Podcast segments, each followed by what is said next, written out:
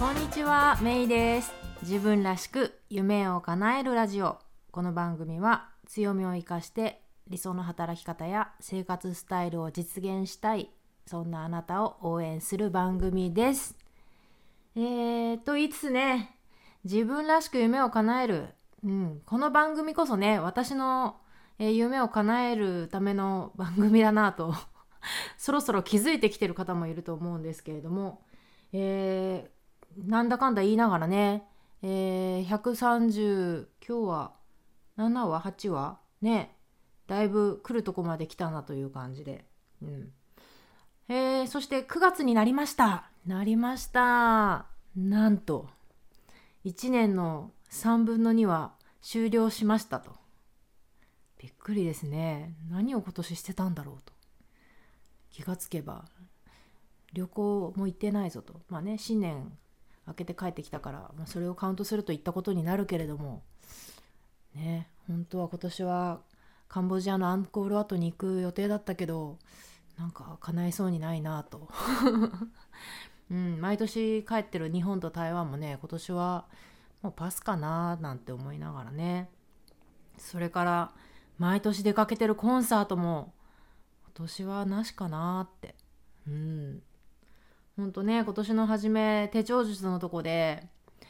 ねあのこんな楽しいことあんな楽しいことをして書き込むぞみたいに意気込んでたら何のことはない。旅行もなし。ねコンサートもなし。って感じで、えー楽しみがねほんと偏っちゃってるんですけど。でもでもねあのー私個人的にはあのここ数年で一番あのゆとりを持って幸せに暮らしておりますよ。というのもね、まあ、家に家で働けるっていうのも、ねあのまあ、前から結構家で働くことも多かったんですけど以前に増してね、あの家にいることが多い、ね、それは結構ありがたいことですね。うん、でまあいろいろやってますと。でそのいろいろやってますってあの前いろいろここでねご報告してその後どうなってるのかっていうのをちょっと今日お話しようかなと思って、まあ、そんなの知らねえよって興味ねえよって思ってる方もいるたくさんいると思うけど一応まあ報告させてくださいよということでえっとねまず、えー7月の頭に始めたコンポスト覚えてらっしゃいますでしょうか？ね忘れちゃった人聞いてない人は、えー7月頃に喋ってるはずなんでね是非聞いてみてください。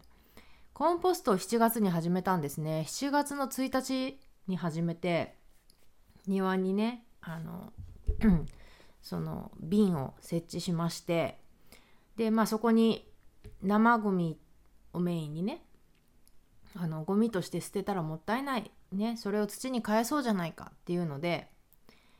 えーこの生ゴミを、えー土に返すための、えーコンポストを始めたんですよ。で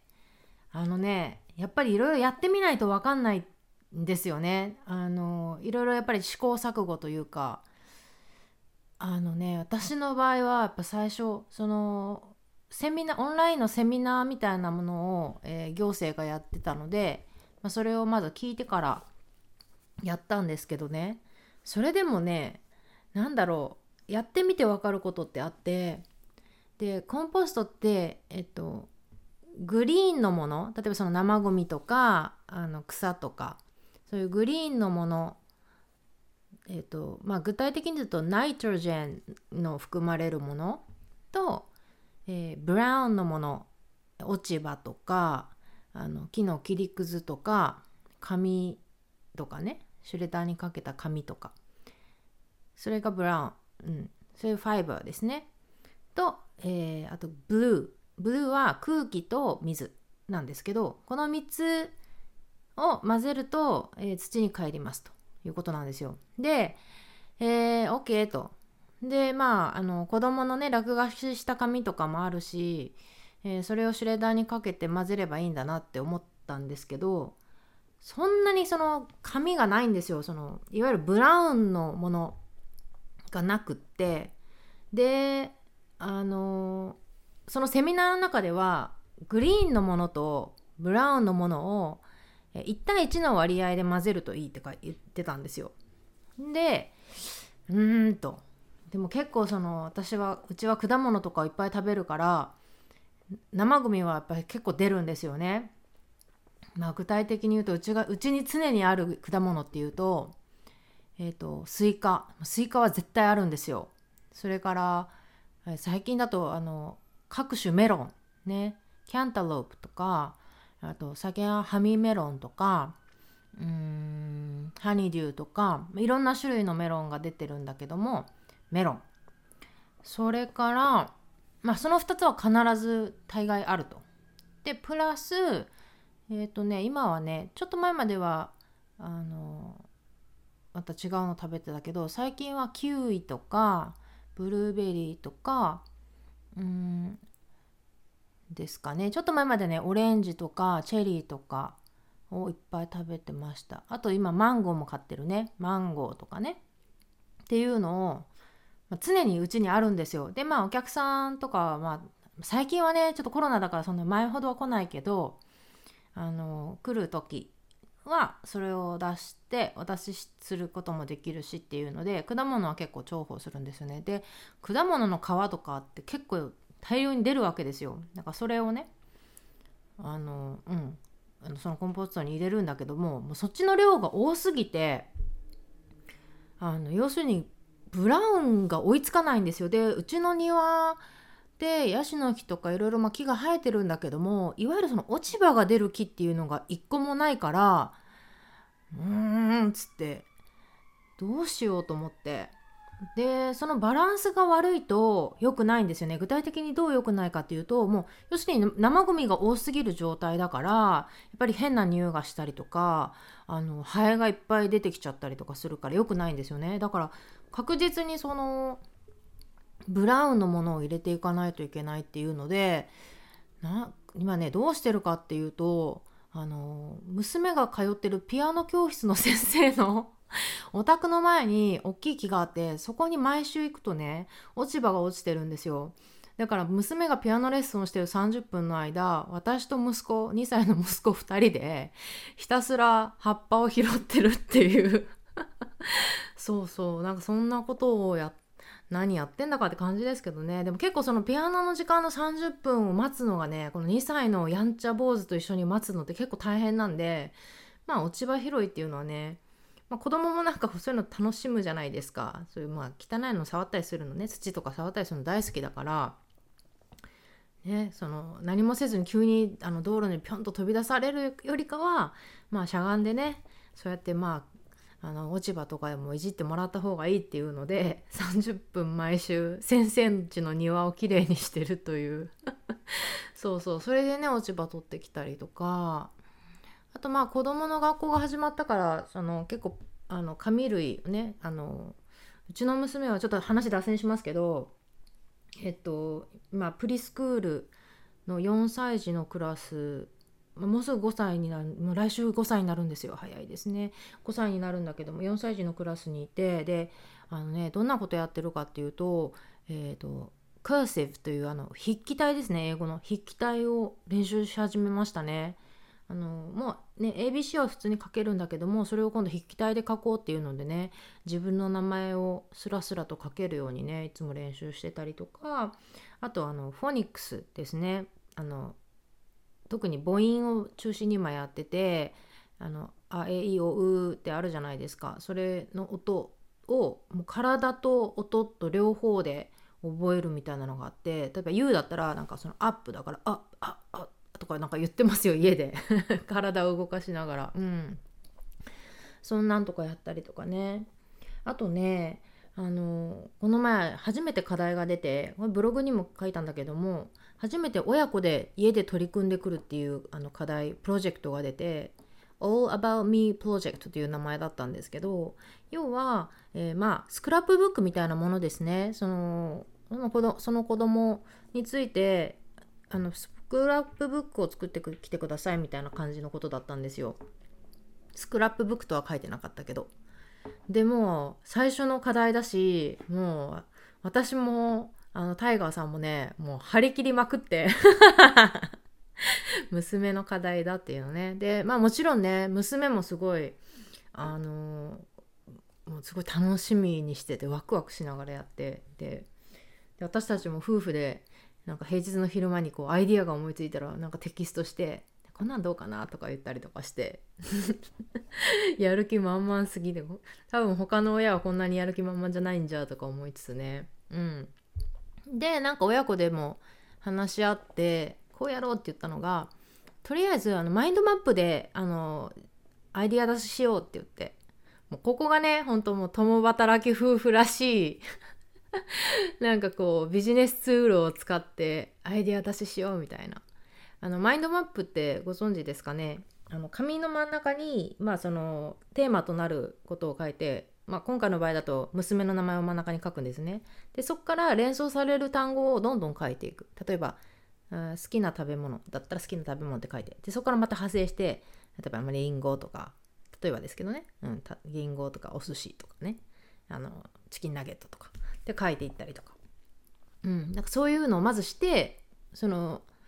うちの娘は何なんだ、ね、何が好きでどんな子なのか、うん、どんなことに関心があって将来何がしたいのかみたいなことを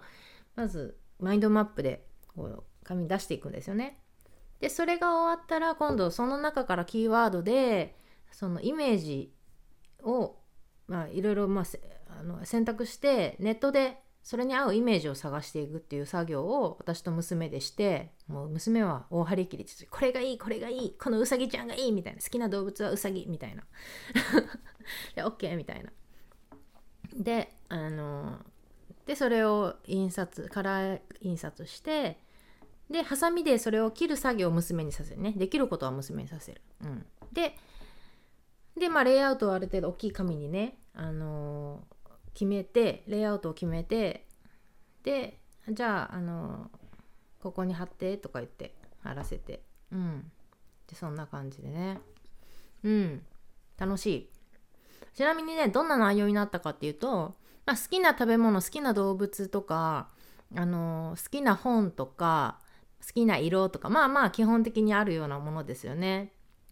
あとはあの家族でもう一話し合ったのはその彼女が家族に愛されてるんだっていうのが感じられるようなものにしたいねっていう話になってでもやっぱ家族って大事だよねっていう話もしてだからもう大きい家族の写真を貼ってその彼女が家族みんなに囲まれてる写真、うん、なんかそんなのも使ったりとか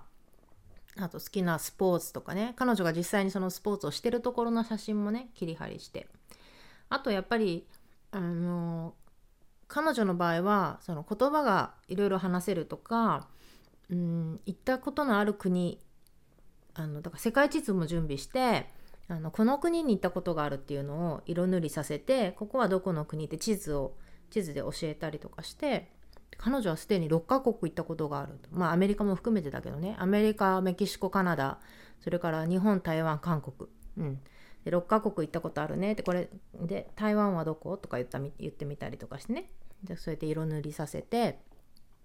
で言葉もこの言葉知ってるよね。ってあのそうそれも書いて。で今度はあのその日本とか台湾にも、ね、いる親戚の写真もね貼って。でうちの娘はねあのいとこが数えたら18人いるんですよ。もう19人かな？19人になってるかな？なんかそうそうそう。いとこが19人。そしてなんと生まれあの今ねあのなんだっけ？姪っ子一個彼女はね5歳にして姪っ子一個が、えー、6人7人8人いるっていう 感じなんだけどまあそういうねちょっとしたこうファンファクトみたいなものも入れたりとかして、うん、でそれを今あの提出して、えー、お教室の壁にね貼ってあるんですね。うんまあ、ちょっと話脱線したんだけどもあのあそうそうそうそれでちょっと脱線に戻る前にあとねそうそうやってあのやっぱりアメリカって小さい時からその自分とは何かとかなんか自分がどういう人間なのかっていうことをやっぱりこの5歳とかね4歳とかこういう小さい時から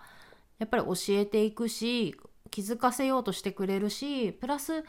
あとね授業のそのクラスの中で彼女は今クリスチャン系のプリスクールに通ってるんですけどあの例えばそのクラスの中でなんかこう「I like your nose」とか「I like your eyes」「I like your hair」とかいうのをお互いにお友達同士で言わせるそういうなんかあのアクティビティもあるみたいなんですね。それとその自分あの自分のパ自分のこともですね、うん、I like my hair とか I like my skin とか skin color とか I like my mouth とか言ってたり うちの娘が言ったりするんだけども、うん、そういうことをこう自分の自分のその体のパーツのことを好きだと言ったり相手のそのパーツのことを好きだと言ったりする。そしてあの神様はみんな違うように作ってるんだよっていうようなことをねあの教えるんですよね。なんかそれって本当必要だし大事なことだなって、うん、思いますね。でだからそういったことを簡単にこの前そのインスタの方に書いたんだけどもたらそのあの韓国に住んでるねヘンスさんが「あのあいいですね」みたいなあの自分がいる環境はねなかなかそういうところまでみたいな話をされてたけどでもね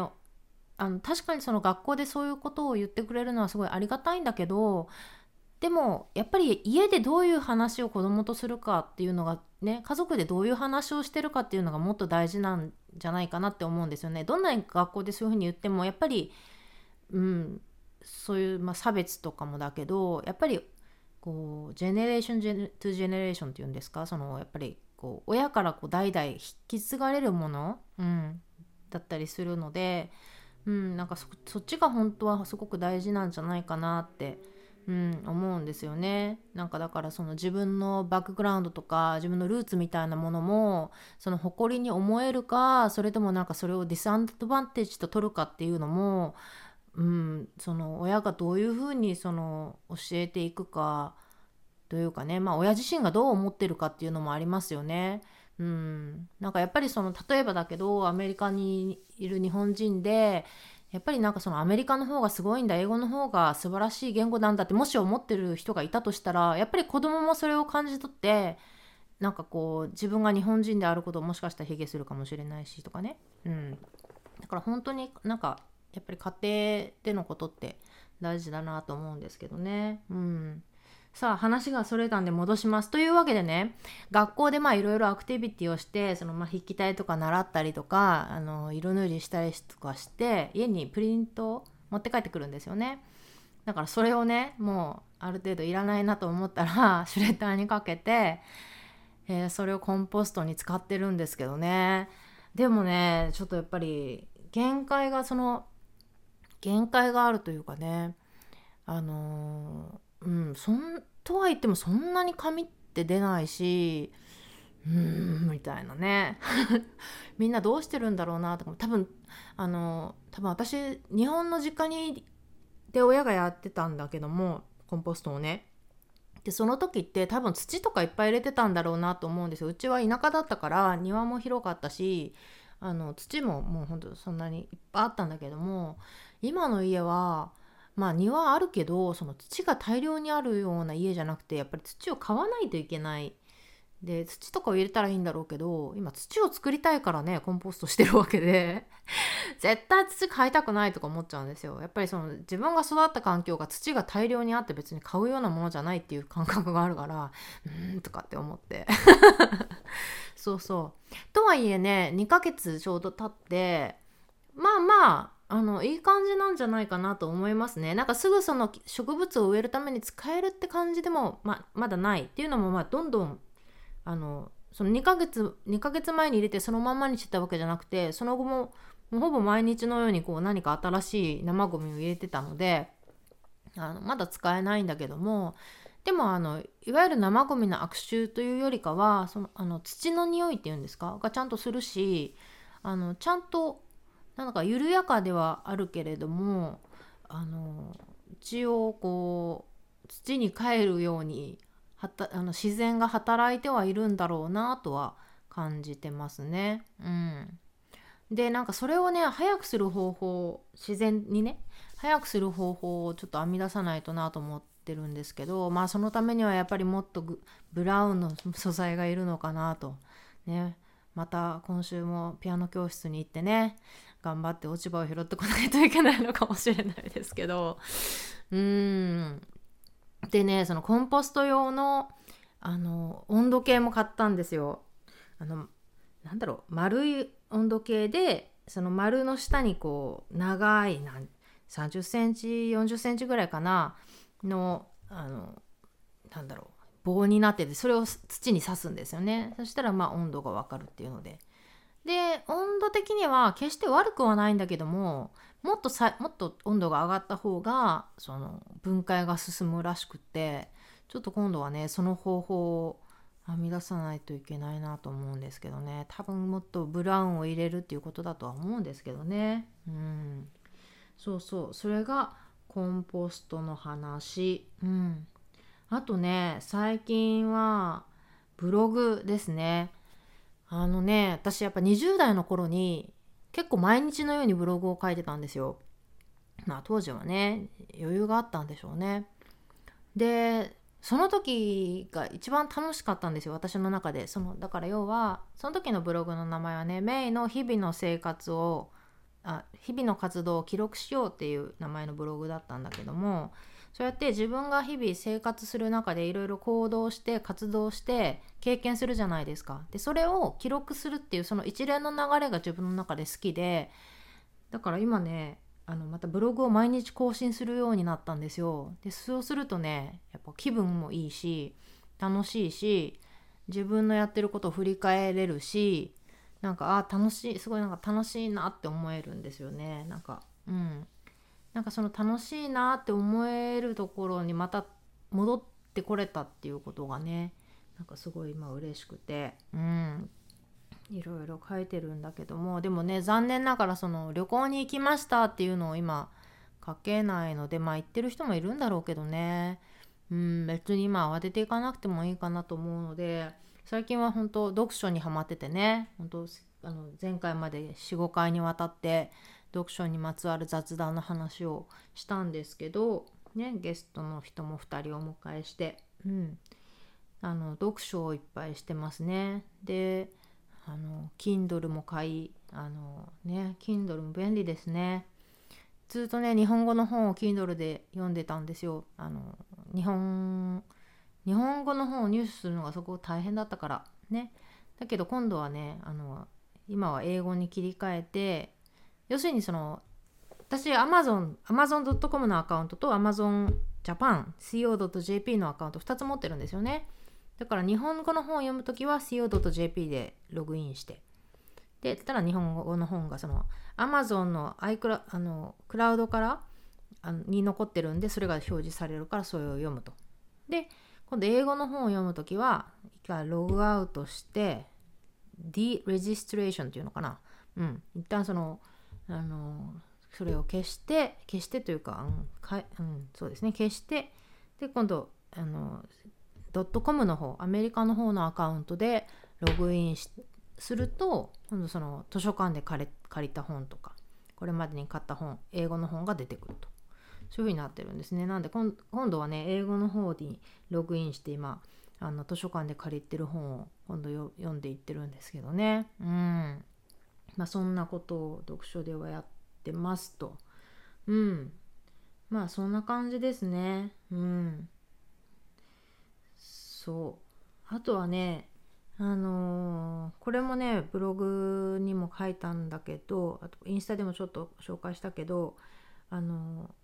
リフィルのお店に行ったんですよ。サンディエゴで唯一じゃないかなと思うんだけども、えー、ケンジントンというアダムスアベニューのところに Earthwill Refill っていうお店があるんですね。